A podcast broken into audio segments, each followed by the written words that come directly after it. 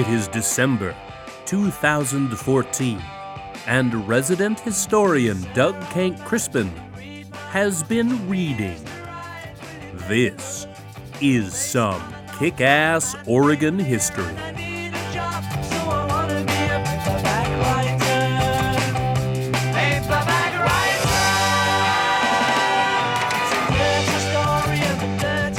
Welcome to another installment of Kick Ass Oregon History, a survey created by the geeked out history folks at orhistory.com. I'm your host, Andy Lindberg, and under the guidance of resident historian Doug Kenck-Crispin, we profile only the most badass, captivating Oregon stories. It's all Oregon sex, drugs, rock and roll, and earth shattering, devastating destruction. Basically, the good stuff. Kick Ass Oregon History is a presentation of orhistory.com and is supported by listeners like you. If you'd like to support the podcast, visit orhistory.com and click Donate.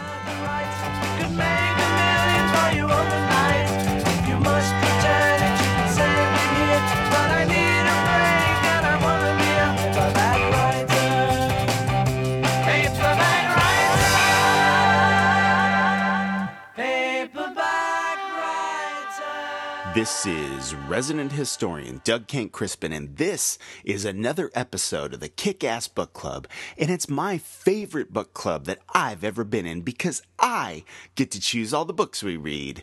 No more selections about some 40 something divorcee wandering the world to find their happy place. It's just solid books about Oregon history. We interview the authors who wrote these books and present them with probing questions about why their book should be in the Oregon Library, and we'd like to encourage you to ask them questions too. Just go to our Facebook, our Twitter, or email us your questions for your favorite authors, and we might just ask yours.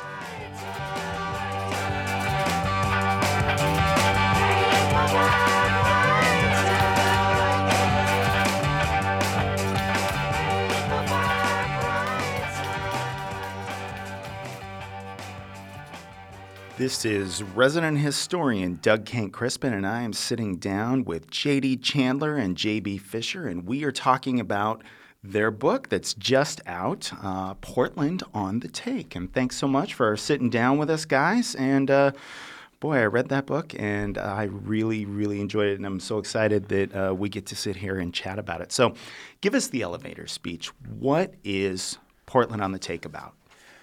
Okay, Portland on the take. I'm JD. Um, starts with the 1934 waterfront strike, where the um, Longshore Union wins the strike against all odds. And the reaction from the city and the state is a major Red Scare, uh, crackdown on communists and all unions. What it did is it made some of the unions in Portland really vulnerable to take over by gangsters. So our book looks at what happened in the strike, how the gangsters took over some of the unions, and then how people like Jim Elkins and Al Winter really took control of the gangster situation and the crime situation in Portland in the 30s and 40s. We get into uh, some of the unsolved murders of the late 40s. Um, really, they're quite interesting. Now, of course, in the era, uh, we've got Phil Stanford's excellent Portland Confidential and Robert Donnelly's Dark Rose, which is, again, a very excellent book. Mm-hmm. Um, and you guys, you know, those books covered some kind of similar ground, like you guys mm-hmm. did as well. What sets Portland on the take apart? And what I really kind of consider this trilogy, you know, what, do, what are you guys bringing? Two, two things really set us apart. First, our book is a prequel. Ours looks at the early careers of these guys that we find out about in Dark Rose and Portland Confidential. And second are the sources that we have, which I'm going to let JB, JB talk a little about. Yeah, it really comes down to the sources in the sense that we have material that no one else has. Uh, and it started with the files and the notebooks of Walter Graven, who was Multnomah County detective in uh, the 40s and 50s. And the murders that Graven was trying to solve were not unrelated to the stories that Donnelly and Stanford have told. Uh, and our story, as JD was just saying, really helps to understand how things got going as far as the vice rackets the uh, rise of organized crime, uh, and we really put some of those pieces together in part by looking at the earlier periods and also by following through these unsolved mur- uh, murders. So these notebooks, Graven, then his his you know essentially officers' notebooks had not been looked at before, is what you're saying. Yeah, they've been kept. His family has held on to them. Uh, he has actually suitcases, well, a suitcase with a lot of his officers' notebooks and lots of clippings and personal notes uh, on a number of different kinds of cases. And it really looks like he was leaving the stuff for someone else to find and to follow further because, as our book talks about, he was definitely onto some trails that he was not able to to uh, get to the end of. You lucky little bastards. Yeah, In, in addition to Walter Graven, we uh, met the great grandson of Earl Anderson, the Clark County sheriff, who was involved in the Dewey murder, and we got his his investigative notebooks from those from that case. I had the investigative file on the Frank Tatum murder from the Portland Police Museum, so I have all of the homicide investigative reports. And then we found Rollo Crick's notebook. He was a reporter for the Oregon Journal at the time, and we found his reporter's notebook, so we had his raw notes as well. Now let's talk about the Kickstarter. Uh, you know, this this project was partially funded by that. Uh, you guys were wildly successful. You put out a Kickstarter there. You had uh, 30 backers. You raised over $2,200, actually over your goal. And then Fox News 12 picked up your story, and they did a great little piece on it. Which, uh, let's get real, film of historians digging around in the archives isn't exactly riveting television, but you know they they did a really good job, and you got a chance to tell a little bit about your story on that segment. Why were people so excited about this book? That's a really good question. I think part of it is that we are actually solving some unsolved murders. Uh, we're even naming some important suspects. But most important, thank God for curious reporters. Uh, Kami Horton at uh, OPB and Caitlin Bolduc at Fox 12 have been really interested in what we're doing. And I hope that we're going to see some follow up on this because they're interesting stories that people want to know about. Yeah, I think in this internet age, there's an assumption that you know you just Google information and it's there for the taking. Uh, but the reality is, when you find these sort of hordes of information that are obviously one of a kind, like you know from Anderson or Graven or Crick, you know this is stuff that deserves to get out there and is really, really interesting. At least maybe a little biased here, but I think other people are interested in the, the question of what, what's there, what is the information that people weren't able to share in the past. Now, I want to go back to that Kickstarter thing real quick. Um, Just just talk about that process. You know, we went through it, of course, ourselves. We had a successful crowdfunder on Incited, but same kind of thing for our uh, road trip podcast that uh, we did this summer. So, you know, I, I've kind of gone through it as well, and I think a lot of folks don't really. I think that there's some people just put things out there and think that there are folks scrolling through and they're going to give money, but it's not like that. Do you want to talk about that fundraising fundraising process a little bit? Well, you know, it's a nerve wracking process because you never know what's going to happen. You never know how much support there's going to be. And, and it really, it's not just people browsing through the internet find you and give you money. That would be mm. great, but that doesn't really happen. It, it's, it takes a lot of work of reaching out to the people that you know and the people that know your work. And then if you can get some attention from Fox 12, that really helps. Mm-hmm, mm-hmm. but it's a great way to make contact with readers. Mm. Um, you know, I, I, a lot of the people that contributed to our Kickstarter campaign are people that have found me through my earlier books and who I've had a little bit. I knew who they were, but I didn't really know them. Let's uh, name your two other books, JD. Uh, Murder and Mayhem in Portland and uh, Hidden History of Portland, both from the History Press. Um, but it was really it was a way to really get to know some of these people, and it's nice because some of them turn out to be descendants of people that I've written about. Uh, so you get that extra little bit of information as well. You know, and I'm looking at it, it's really kind of interesting in your case, in our case as well. It's almost kind of a patron artist relationship. You know, it's kind of like uh, we're telling people, hey, we want to write this book or we want to do this project. And people are interested in that. You know, and I'm happy to say that Kick Ass Oregon History, we, we helped out with this project as well. We thought this was a great book. This is the kind of book I want to read. So we actually gave money to help you guys finish this project. I mean, do you kind of see that going forward? Is kind of, hey, we want to look into this, but it's going to cost a little Skrilla. You know, can Yeah. can we work it out? Yeah, it's funny because in some ways technology is actually taking us back to the Renaissance, to Shakespeare's era, because it was all about patrons back then, helping fund writers, you know, basically get their projects um, to print. And now here we are doing it again, and it's you know nowadays not usually like dukes and countesses and shit giving us money, but you know. Yeah, definitely. I think that contribution factor there, really, that I think what JD was talking about too, of getting a sense of the readership and really having that feel that you know they're looking forward to it, and it's kind of a, a mutual sense of you know we're working for them. We're not just working for a, a press. You know, giving the, the the thing to go out to you know unknown readers. There's really a sense of a community that we're we're involved with. And I hope it does go forward Mm-hmm. because people don't know how much money it costs to put together something Mm-hmm. like this. There's expenses everywhere you turn, and if you don't have a source of funding, it's hard to do this kind Mm-hmm. of work. Now, before we get into kind of the nitty gritty of the book, which of course we certainly want to do, uh, the book is co-authored. So, how do you guys? How did you guys go about the writing? I mean, and I'm, I'm talking about the actual mechanics of it. Did you each do a chapter or something like that? How did how did you co-author co-author it, this book? It, it kind of came about naturally. Um, I had been planning a book on Jim Elkins' early career because I had found this investigative file on the Tatum case. And so that's kind of what I was doing. I was like, so who is Jim Elkins? How can I tell his story? And then ended up with this Tatum case. And JB had been doing uh, a lot of research on some other cases. He came to me with a connection that I had known about but hadn't really investigated. And it was a natural. It was this Podless Schultz murder in 1948 leading into the Joanne Dewey case. And so we, it was real easy to split up. Uh, basically, I wrote, other than the Beer Wars chapter, I wrote the first half of the book up until the chapter on Dorothy McCullough Lee, and JB finished with the Podless Schultz and the Dewey case, uh, going on to Walter Graven, and, and we added some things later on to that. Uh, but it was uh, pretty clear cut. I, I wrote a, a real tight outline to get us started, and we stuck to it pretty much, except for adding a few things along the way. Well, let's get right into it then. Who was Jim Elkins, and was he the most productive junkie ever? at least until the rock star era. I don't think that he reaches the level of a Keith Richards or a Kurt Cobain, but for his time, he did pretty well.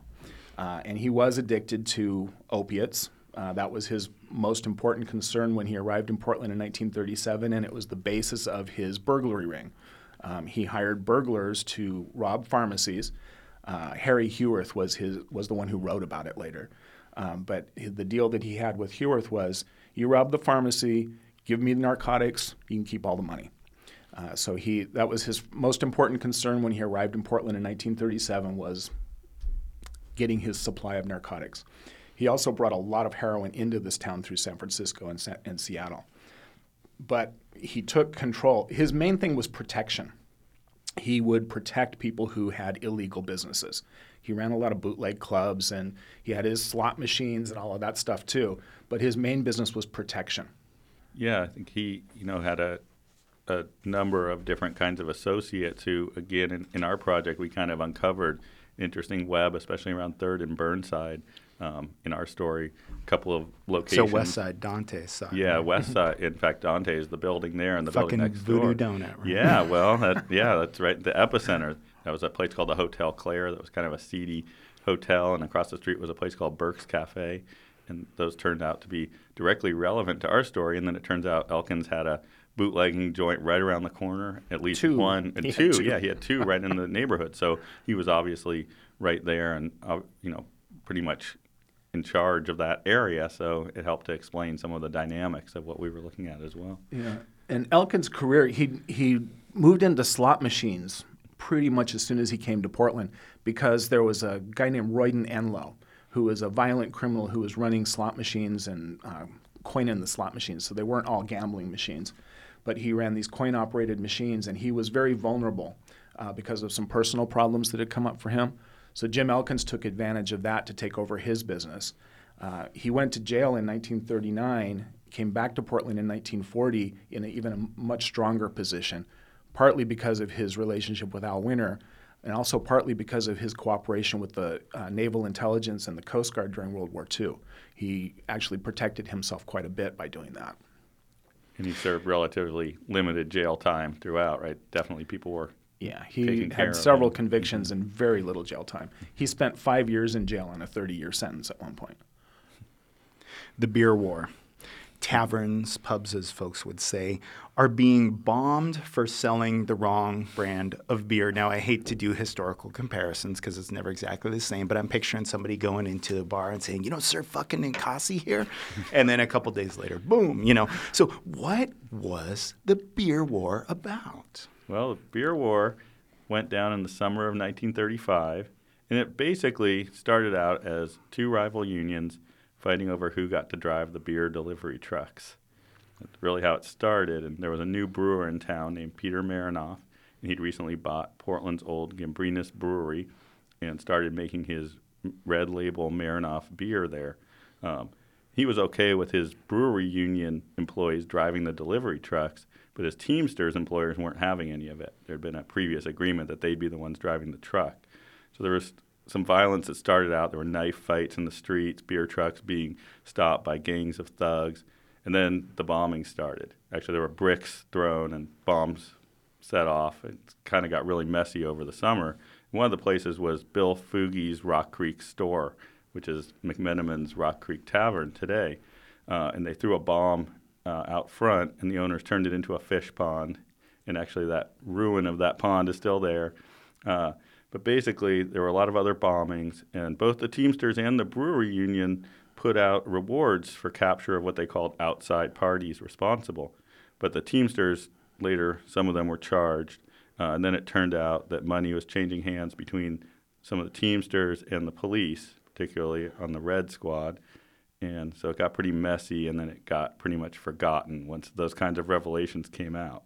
Um, but you can still go to McMenamin's Rock Creek Tavern and see the little display they have outside the bathrooms of some of the images of the beer wars. But um, the way we discovered some information and the way we present it, there there was quite a bit to it. As far I mean, it went on for a while throughout that summer, and then there were some interesting um, repercussions regarding the trials for the, the people who were held responsible for the bombing. And the beer war is a great label because we're a beer town, but it was only um, a, one aspect of what was going on.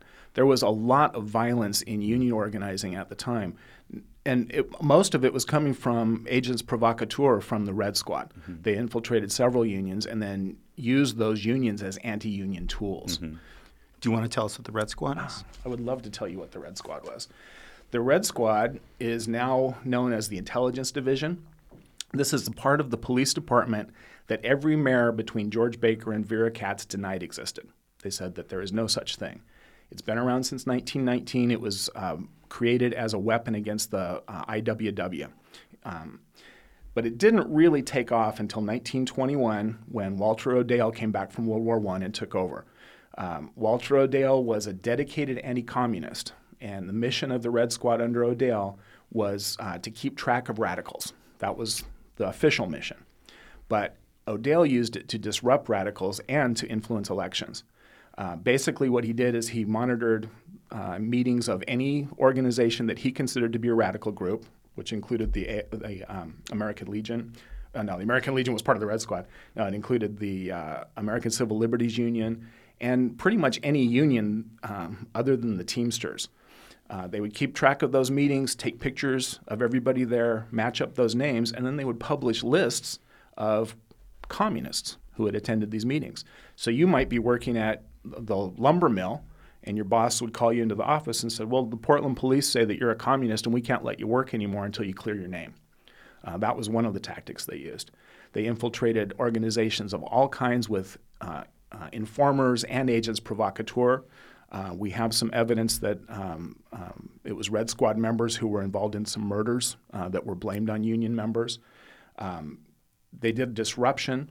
Uh, for example, during the 34 strike, they would uh, often disguise themselves as IL, ILA members, the Longshore Union members, and then attack the uh, more radical waterfront unions to try and create a split between the ILA and the communists. Um, they published blacklists. Um, during elections, Walter O'Dale would make charges against candidates without any evidence at all. He would just say, so and so is a red, um, and influence the election that way. So, uh, this is what the Red Squad did. They are still around. They're the intelligence division now, and their mission, as they say, is to keep track of radical activity, um, not to disrupt it anymore. So this is really kind of heavy shit. I mean, you have businesses being bombed in southeast Portland and out west as well. Uh, in the mix of residential and commercial neighborhoods, uh, it sounds like a war zone in your book on Portland 1930s. You got a great quote from William Kilpack, actually. He says, war is safer than standing in a Portland street. And I mean, that's not bullshit, right? No, it's not bullshit. That's actually a 1946 quote, though. Um, and he was William Kilpack was a, a, combat veteran from the Pacific. He he fought in the war, and he was standing in line to go to a movie on Broadway in front of the Orpheum Theater in 1946 when a crazy guy ran up and hit him in the head with an axe. So he had a real personal reason for saying that. but I love the quote because it really shows what this town was like. In the 30s and 40s, this was a tough town. Uh, it was easy to get killed here. Yeah, in the late 40s, there are a number of accounts of people being, especially young women, being abducted off the street, which in fact is what happened to Joanne Dewey as well.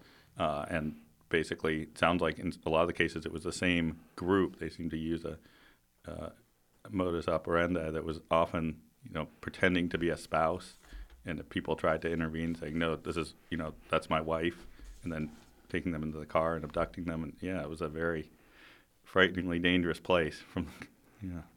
Tell us about the abortion racket. This this was pretty interesting to me.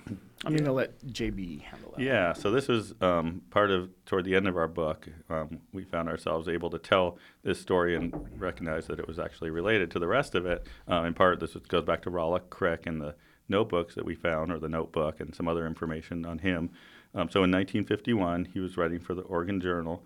Uh, and he was kind of one of their star reporters, and he helped to organize and carry out what was at the time the largest raid on abortion clinics in Oregon history. Um, they got Ruth Barnett and lots of others, and they made it much harder to have an abortion safely in Portland, which had actually been up till then a pretty reasonable um, proposition. Um, so Crick uh, wrote a bunch of sensational stories about it in the in the Oregon Journal, including talking about how he went undercover with a, a female police officer to a clinic. She pretended to be an abortion-seeking wife, and then they basically raided the place with other police. Uh, but when we got a hold of his personal notebooks this summer, it got really interesting because it seemed that he was actually more interested in busting Elkin's prostitution ring and really getting to Elkins um, than getting to abortionists. Uh, and then we found it got even more interesting. We found out that it turned out that um, some of the police who were taking payoffs from the brothels, who Crick was tracking, were also the same ones trying to bribe abortion providers. So it looked like that was really his effort to try to get at the, the heart of the matter here. Uh, and of course, one of my favorite characters of uh, Portland's Passage, you guys get a bit into, is uh, Mayor Dorothy McCullough Lee. And you know, as you point out, she had the largest percentage of votes ever earned in the Portland mayor's race. Seventy so percent. Who was No Sin Lee? Dorothy McCullough Lee is one of my favorite characters from Portland history too. She's a classic example of the conservative feminist. Conservative feminists are feminists who believe that women are morally superior to men.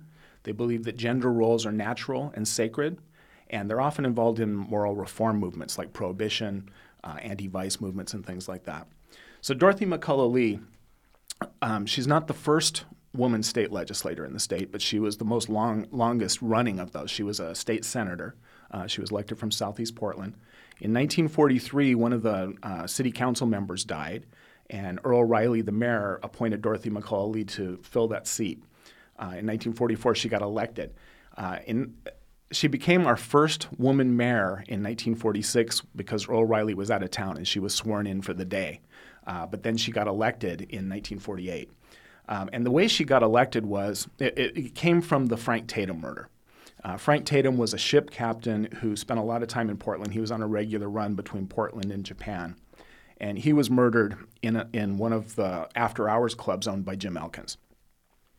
Um, his murder got a lot of publicity for the vice scene, what was going on in Portland. It really exposed this whole underworld of people who were involved in drugs, uh, illegal sex, gambling, just everything. Uh, anything that you wanted was available in these clubs. Um, and Portland periodically has these anti vice reform movements that come up. You see it over and over again in history. They usually don't last very long. And that's what got Dorothy Lee. She got elected with 70% of the vote. She was elected during the um, primary election in May, so she didn't have to stand election again in November. that was probably her, her downfall uh, because she had almost a whole year before she took office. By the time she took office, nobody was interested in closing down Vice anymore. The city has always got a major amount of its income from Vice. Um, so the reform movements never can last because it costs too much.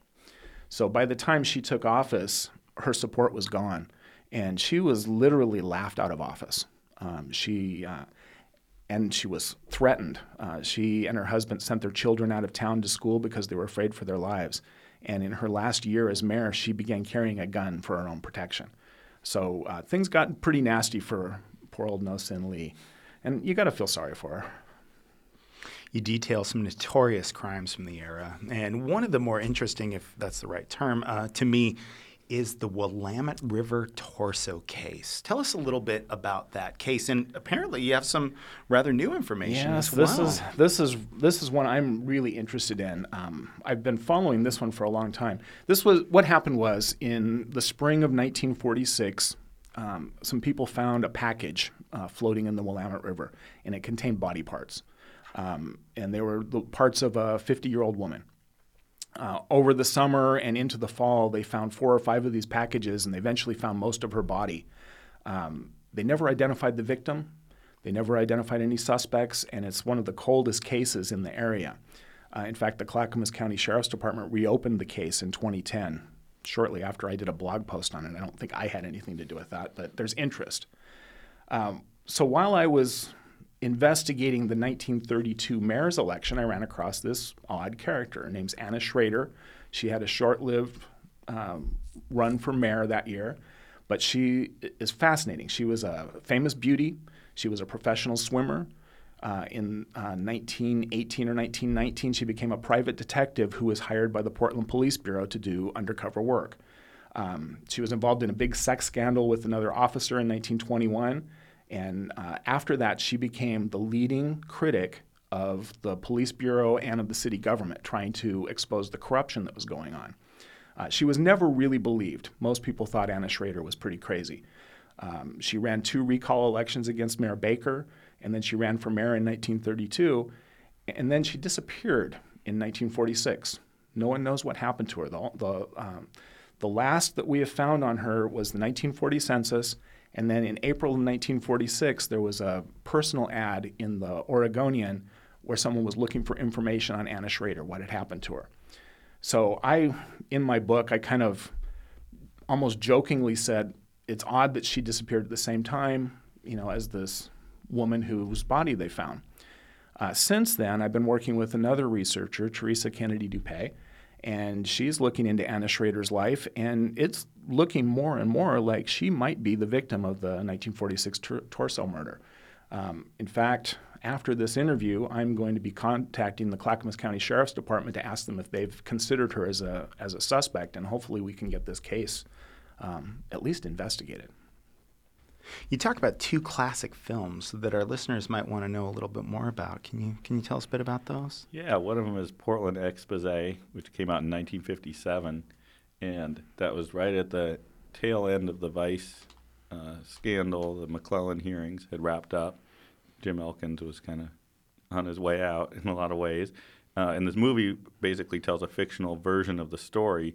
Um, independent tavern owner basically pressured into uh, putting some pinball machines into his tavern by uh, the, uh, the, the crime syndicate, and basically um, kind of being able to get out of the a very sticky situation and make Portland safe for families again, which is kind of how the movie wraps up.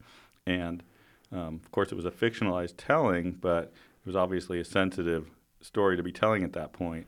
Apparently, interested parties didn't want the uh, movie to be shown in Portland, and it was actually not shown. I believe it was 1983 when it was first screened, and then finally came out on DVD uh, after Phil Stanford's Portland Confidential came out. So uh, it was kind of a long time coming, but it's an interesting movie in part because it brings out, uh, first of all, the, the story of the, the Vice scandal uh, with a happy ending, which didn't necessarily happen according, you know, it depends on who you talk to, um, at the end of the uh, the McClellan hearings, uh, and also shows the kind of the discovery of files at the end, the, the um, protagonist goes to a warehouse with a bunch of others to basically be able to uh, finally undermine the, the gangsters by finding all their files. And it's kind of interesting because what JD and I are doing now is we're actually doing that a little bit more. Um, but then the other movie, kind of a little bit more bizarre. Uh, it's a movie called Dementia. It was first made in 1953, and it was filmed in Venice, California, but it was made by a Portland guy named John J. Parker III. And um, if you lived in Portland in the 1940s, you would know the Parker name. His mother uh, ran uh, the uh, major movie theaters in Portland, the Broadway uh, and the Fox and several others uh, during that time. And uh, Parker himself was a kind of aspiring filmmaker. He'd moved down to L.A. and he made this movie, which was very, very controversial. In fact, it was banned by censors, and he was forced to remake it, not the entire thing, but to rebrand it, basically calling it Daughter of Horror, um, and then adding a narrator played by Ed McMahon, no less. um, that kind of changes it from a psychological thriller into a horror movie. The censors were really up in arms with the idea that this movie would make people insane. Um, so uh, he once it was it was um, brought back out as Daughter of Horror, it was it had very limited screening, but it told the story of a young woman basically on a journey one night, a kind of nightmare journey through Skid Row, um, dealing with drugs and prostitution and jazz musicians and all kinds of crazy shit. and uh, basically, uh, I'm not going to give it all away because this is kind of one of the things about our story that's kind of surprising and compelling. But it turns out that this Parker, this John J. Parker III, um, has some interesting connections to what we discovered in our story about about these uh, forgotten murders. And uh, let's just say that it, there may be a more biographical element to this film than anyone ever thought. And also, it's a pretty groovy film. Yeah, it is. It's a, a great example of a sort of mid-century expressionist noir filmmaking, and it's definitely worth checking out.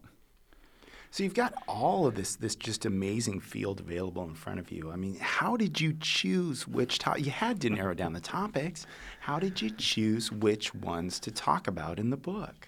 Well, the History Press, you're right. The history Press has a very strict limit on word count. We were limited to 50,000 words. So we knew from the start this was going to be very focused. Um, so I, I, did write an outline for the book that connected the 1934 waterfront strike uh, to these murders uh, the Podlas, Schultz, and then the Joanne Dewey murder. Uh, so we had a very clear outline of how we were going to get there.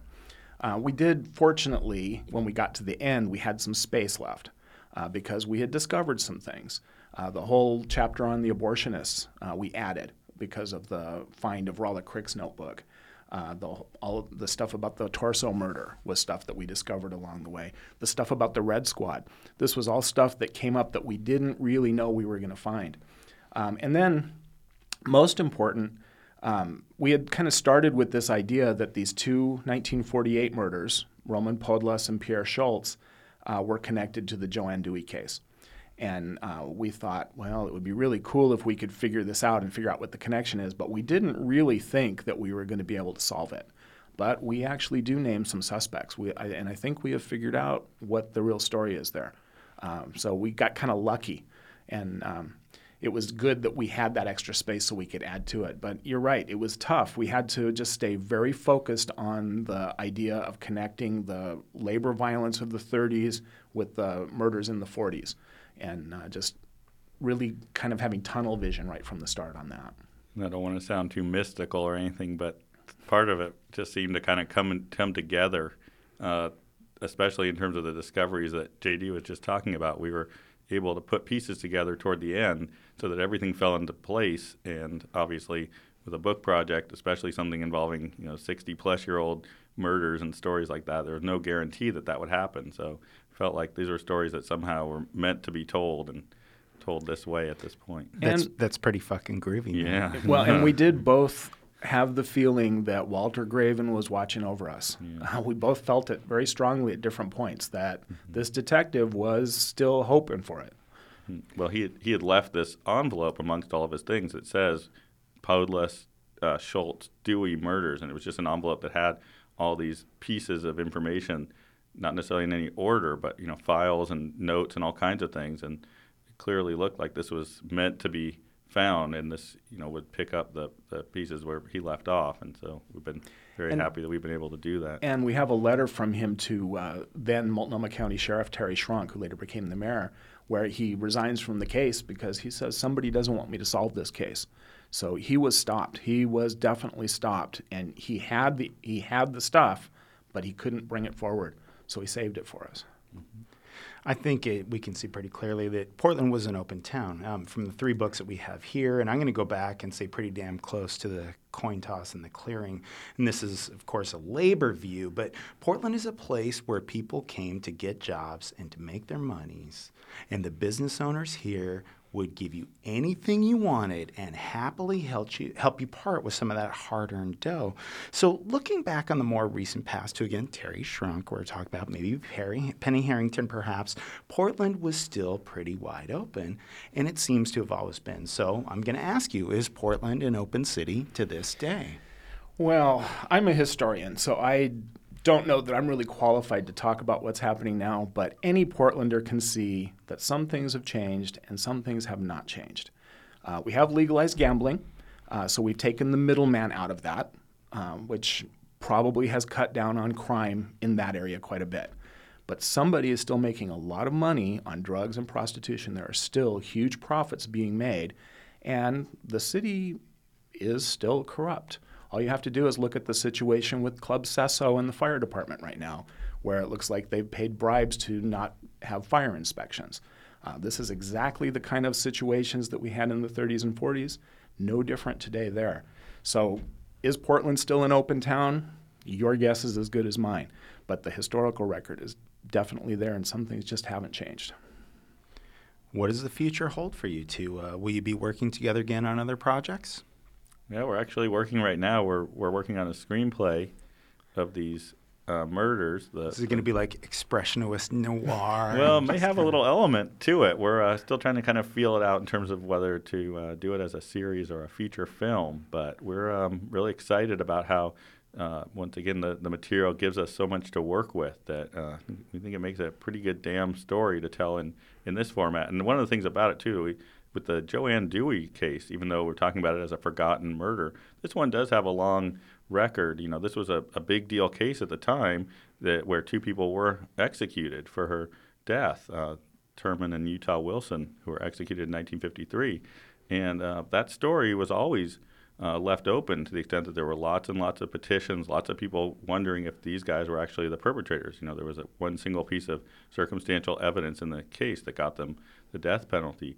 Um, and they themselves um, never said that they were there were others involved, but many people, including Graven and Anderson, were very much aware that that was the case. Um, and so it was a story that, in many ways, is known today. Other people are working on it, have been th- looking into the Dewey case. But we feel, with our unique perspective from some of this material, that we can tell it in a way that you know, has a very cinematic kind of element to it that I think people will want to want to watch and learn more about. And it's really fun writing the screenplay because we don't have to be bound by the truth anymore. We're just speculating wildly and putting it together dramatically. And I think we're probably telling the true story here, but it's, uh, it's a lot of fun to do. Uh, our interests are kind of going in opposite directions other than the screenplay because you're more interested in the 50s. I'm really looking more at the 20s. Uh, I'm, I'm really interested in who George Baker was and what Prohibition did in this town. And I think that could be my next book. But I'd work with JB anytime. Yeah, likewise. and yeah, I'm not going to say anything about my next project that I've been in the midst of, but it will it will come, and it is about the 50s. It's about another case that Graven was involved in. So, well, yeah, but I'd look forward to working with JD on some more as well. Well, JB and JD, thanks so much for talking to us today for the uh, Kick Ass Oregon History Book Club. Of course, Portland on the Take is the name of the book. Folks should absolutely pick it up. Very excited about it. Such a fun read, if I can use that term fun. uh, so, the, the usual, of course, local booksellers are the ones that we'd want folks to uh, check out, or, of course, History Press will have that available as well. And uh, any other parting thoughts?